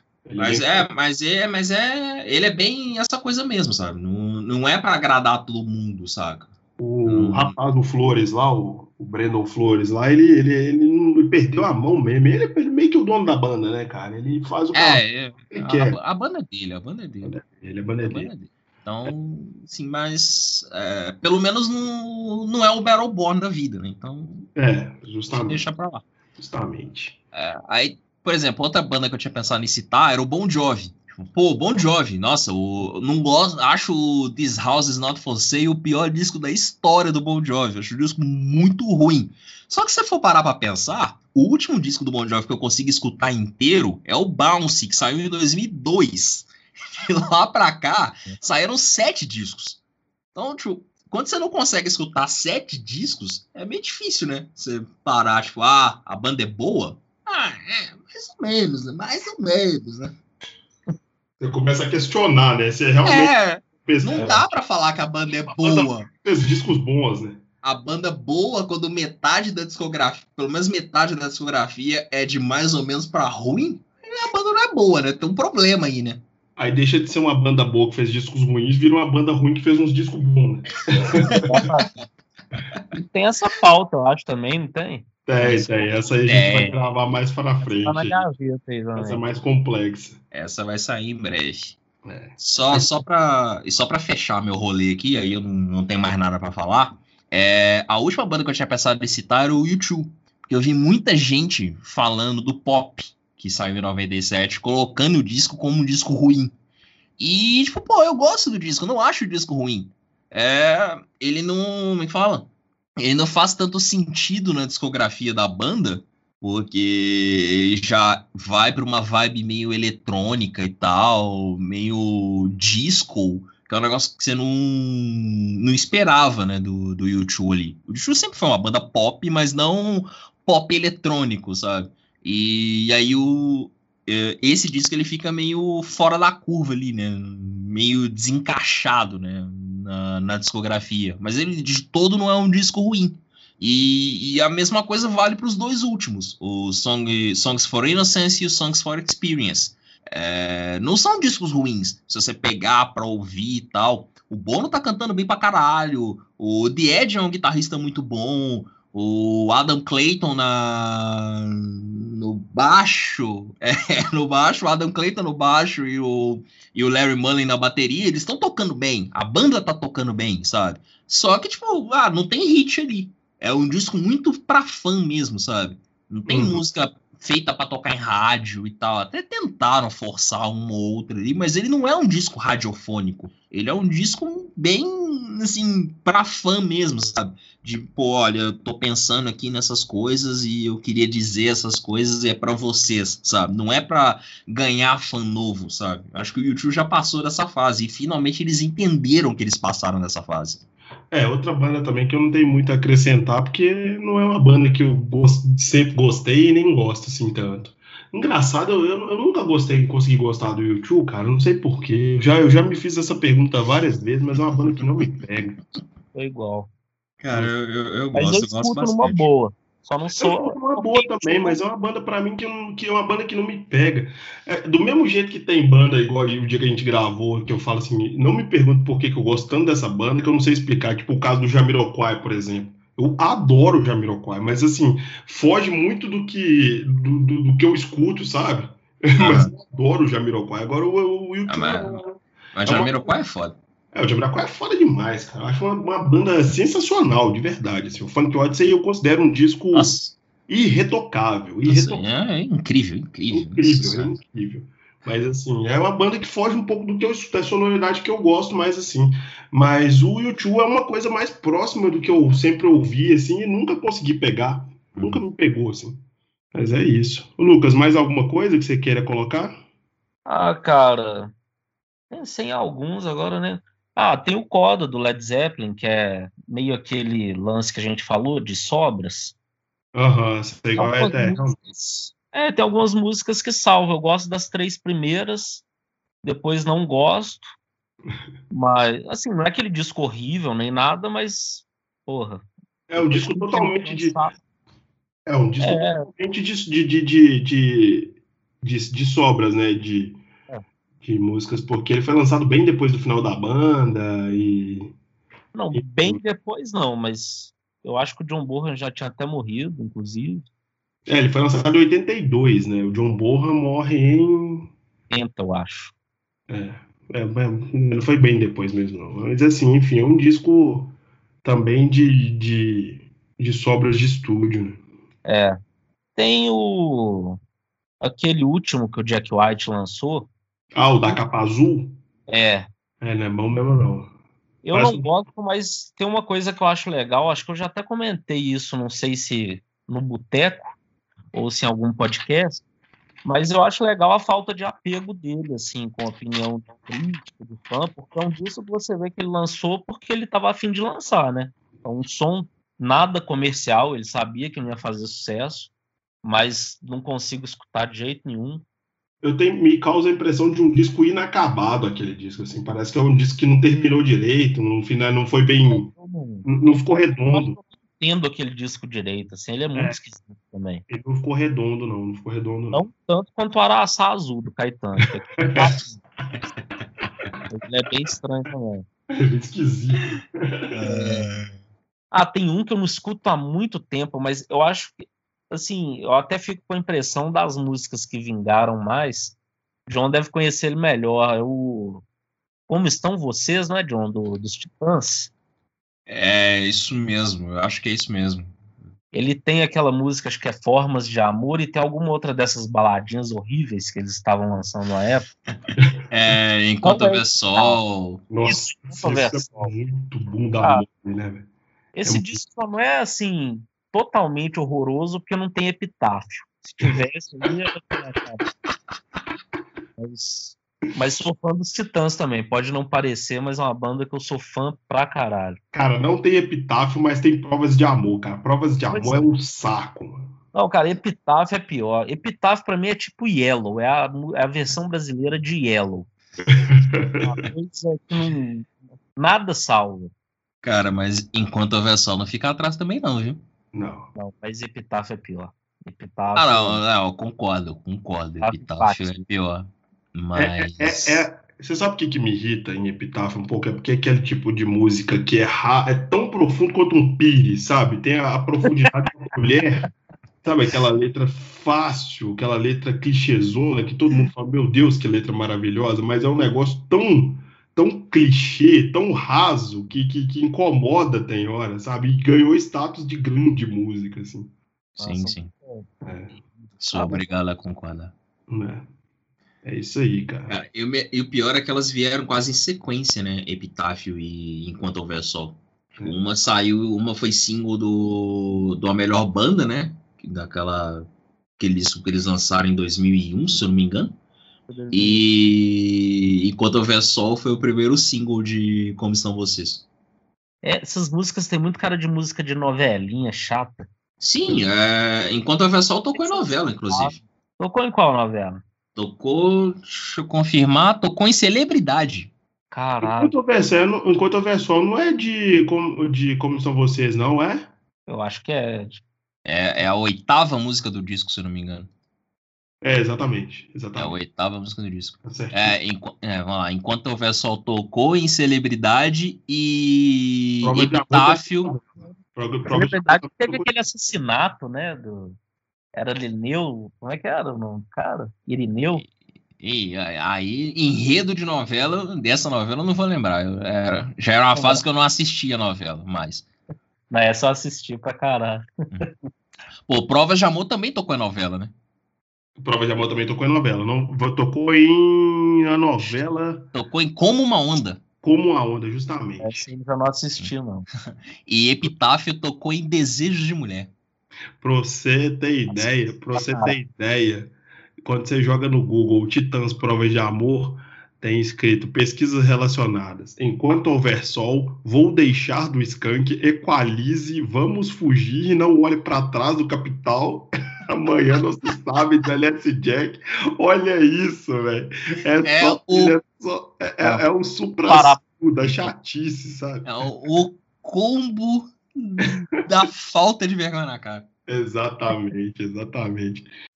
Ouça o que eu digo. Cara, eu acho que é isso. Bom, Acho que a gente já falou tanto, né? Só falta citar o pior álbum de todos os tempos de uma banda boa, né? Eu quero fazer, eu quero fazer uma dobradinha desse, nessa final. Eu vou falar de um, vou deixar você falar do outro. Não, não, não. Eu vou fazer uma dobradinha. Eu não vou jogar só nas costas do Metallica, não. Eu vou falar do Lulo, que tem parte do Lulo. Eu não vou Não é, jogar só nas costas do é Metallica. Esse disco não é ruim. Não é um disco ruim, mas é um disco conceitual. E eu acho que o disco é tão inusitado e é uma parceria tão complicada de entender. Isso Que- eu. Inusitado, parceria complicada de entender, eu, eu tenho que concordar. Então, é, é- assim, para começar rapidamente, o disco é uma é baseado numa um conceitual, uma ópera que foi escrita pelo, por um, um dramaturgo e musicada pelo Lou Reed, que ia lançar como peça e depois o Metallica veio, fizeram o disco e assim, eu acho que o disco não tem muito pé nem cabeça, cara. Não é um disco ruim, mas ficou um disco muito sem pé nem cabeça. Talvez por eu não falar inglês, dizem que a- o, o, o que da coisa tá na letra. Dizem que as, depois eu vou até pegar para ler algumas letras e tal. Porque dizem que o, o, o X da questão no disco são as letras do Lou Reed, que são muito boas e tal, mas eu acho um disco totalmente sem era nem beira, musicalmente falando. Assim, eu acho um disco muito esquisito. Muito esquisito. É. Assim, igual eu falei do. Vou tentar defender uma coisa. No outro, eu prometo que eu não defendo nada. É... Igual eu falei. Não, sério. Eu falei do Jack White, né? Que ele não tem apego, assim, que é uma coisa que eu acho muito foda, mesmo quando o lançamento, assim, não me agrada. O Metallica também não tá nem fudendo pra nada, né, velho? Assim. Agora, eles... né? Não, mas já de muito tempo Deixa pra cá. É, agora, agora sim, né? Da, da década de 90 pra cá, né? Cara. Quando sim. eles meio que se consolidaram, né? Vamos dizer assim. Mas, cara, você pega até o Black, que é um disco que divide muita opinião, muitas opiniões. O Black já é uma, uma quebra boa do que eles faziam. Desde essa época, eles já não têm medo de fazer coisas novas, sabe? Eles já lançaram um disco sem solo nenhum de guitarra, isso eu acho legal, velho, assim, sabe? Tá nem aí, quer fazer, vai lá e faz. Não tem apego. É, não, isso, isso é verdade. Isso, isso eu concordo com você, isso, é, isso é verdade. Mas você não acha que isso é um pouco perigoso, às vezes, assim, um negócio que, que é meio capcioso, é você parar pra pensar? Porque quando acerta também, é muito bom. É, isso é verdade. Ah, se for pensar, acho que desde o do Black Album pra cá, é uma banda que vem, né, tipo, buscando coisas, né? É, o, o Black é um álbum diferente, né, do que estava sendo feito antes. Aí depois veio o Load e Reload, que são discos aleatórios. É, aí teve a gravação com a Orquestra de São Francisco no, no meio, né, dos dois. Depois veio, é, tem o acústico. É. Aí tem o disco sem solo de guitarra. É, tem documentário expondo vida dos é. caras. É, é... expondo, assim, sabe? Coisa séria da banda. Não, sim, é. Um momento pesado. Acho que um momento que nenhuma banda conseguiria expor, sabe? E aí, quando, os, quando parece que a banda tá, tipo, sei lá, voltando ao eixo, né? Que é quando eles lançam o Death Magnetic em 2008, que é uma banda voltando a soar como Metallica, aquela coisa toda. Eles vão e gravam um disco com o Lou Reed, sabe? É, eu respeito isso de verdade. Não, não, não. Pensando aqui agora, assim, né, faz, faz todo sentido. É uma banda que tipo, não, não, tem apego mesmo, né? Não tem como, não tem como não respeitar o Metallica, sabe? Não tem como. Metallica é a maior banda de metal da atualidade, em atividade ainda. Isso aí não tem o que dizer.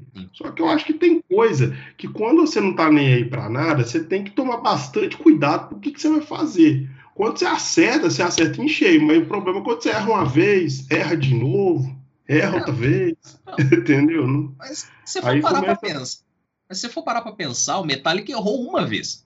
É, errou uma de, vez. De é. todos os erros, né? Todos, ó, de todos os erros, de todas as, como é que fala?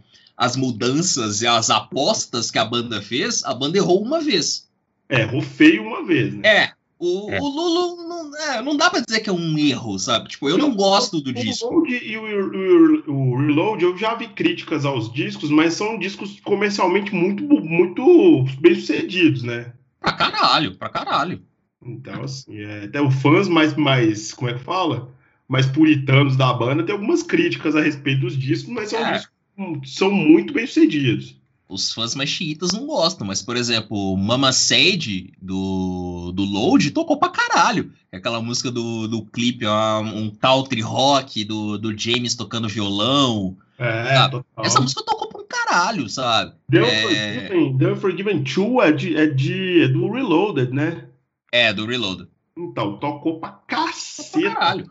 Fuel, Fuel tá no Reload, tocou pra caralho. Full também, é, tem, tem, é, tem hit atrás de hit nesses dois discos. Agora, o último disco da, da nossa sequência não tem como, né? Que é o, no, o querido do John. Né? Ah, eu é, defender muita gente aqui, mas esse e o Araçá realmente são dois.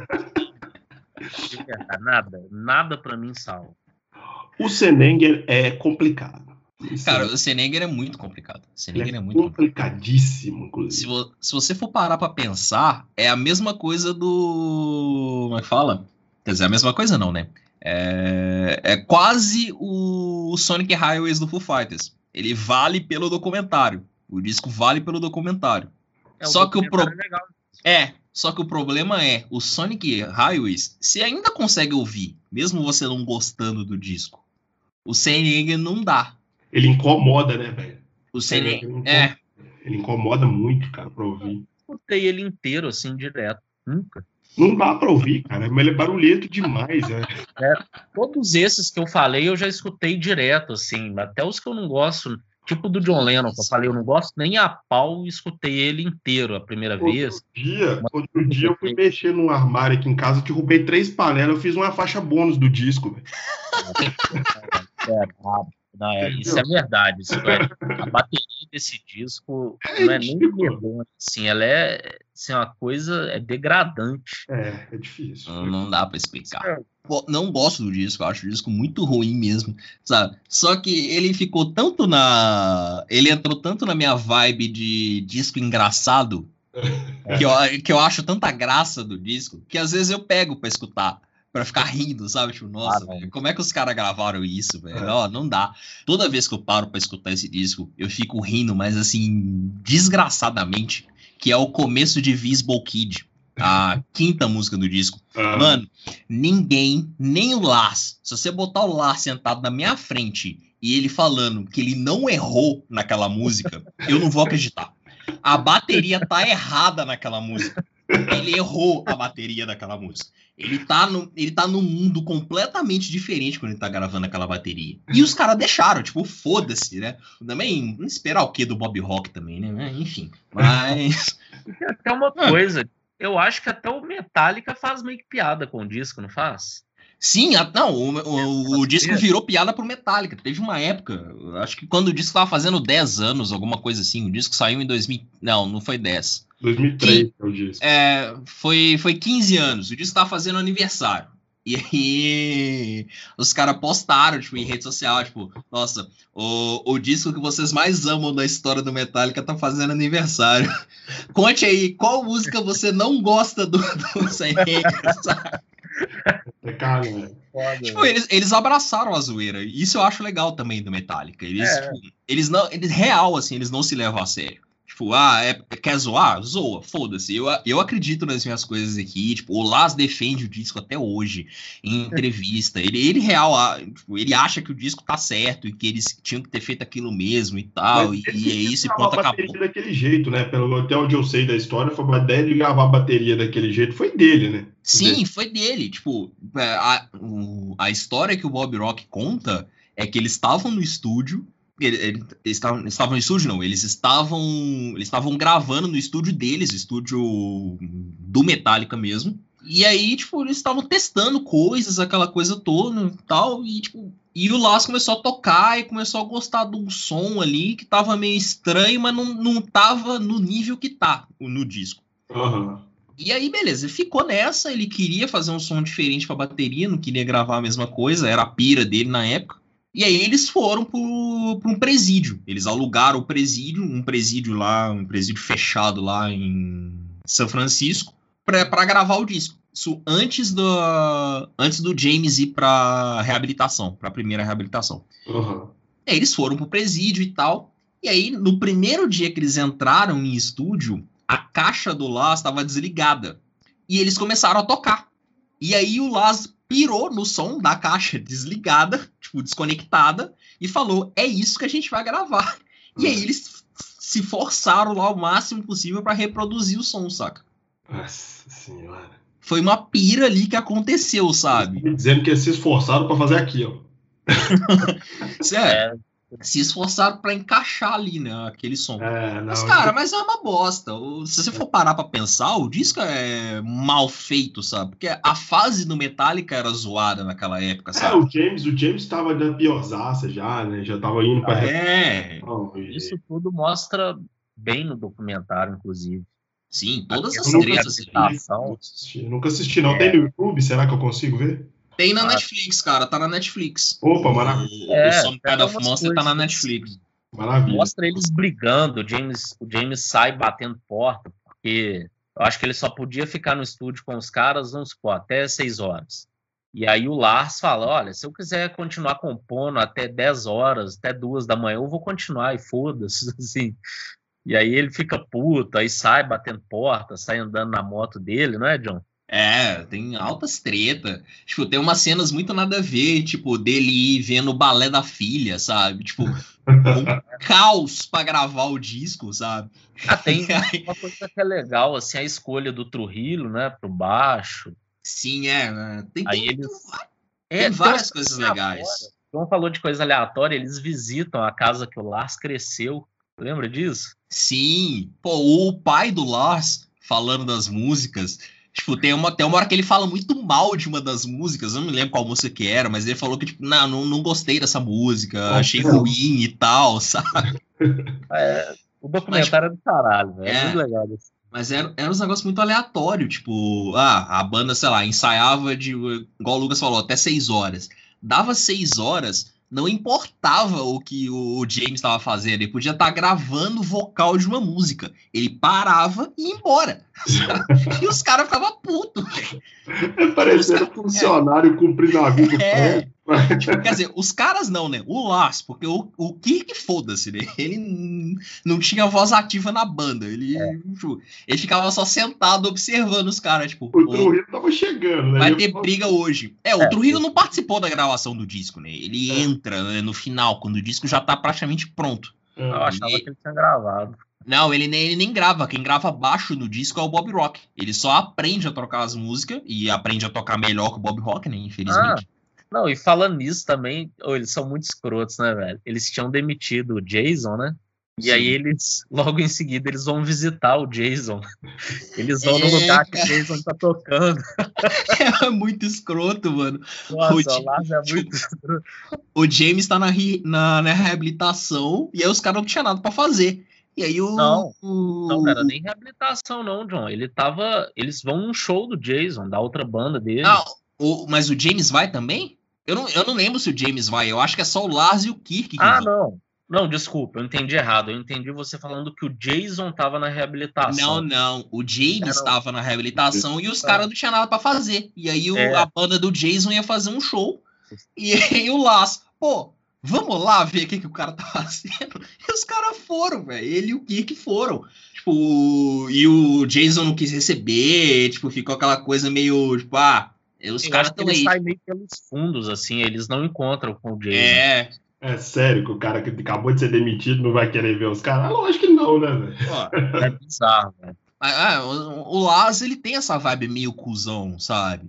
Ele tem horas que ele parece ser o cara mais legal do mundo, mas ele tem uns momentos muito cuzão, sabe? Tipo, pô, mandou o cara embora e vai lá ver o show do cara pra ver se o cara tá bem, se o cara tá tocando bem, velho. Ah, se fuder, É. pô. É Freud.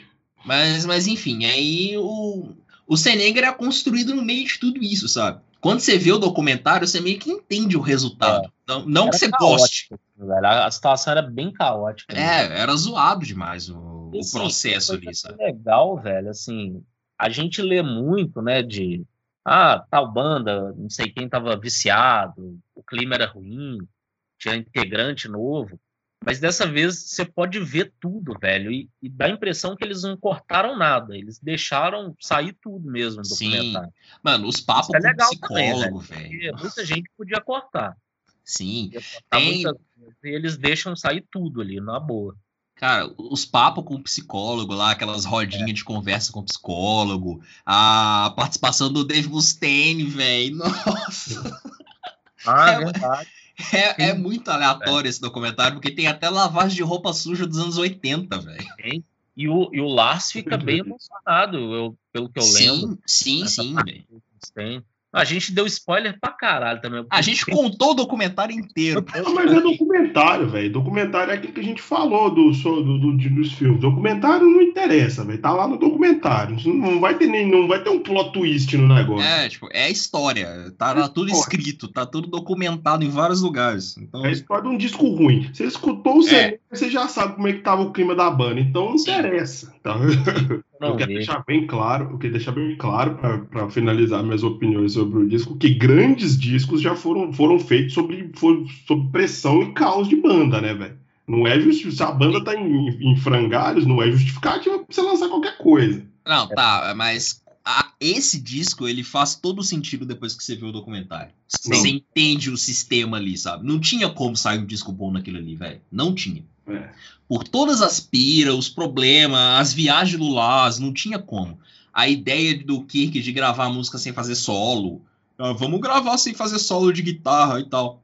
É, acho que ele fala que tá cansado de solar. É, ele quer fazer um negócio diferente, sabe? Ah, tô cansado de fazer solo, sabe? Eu quero fazer um negócio diferente. Então, tipo, não tinha como sair um disco bom. O cenário não dava pra isso, sabe? E vendo o documentário você entende muito. É. Vou assistir o documentário. Cara, vale, vale muito a pena.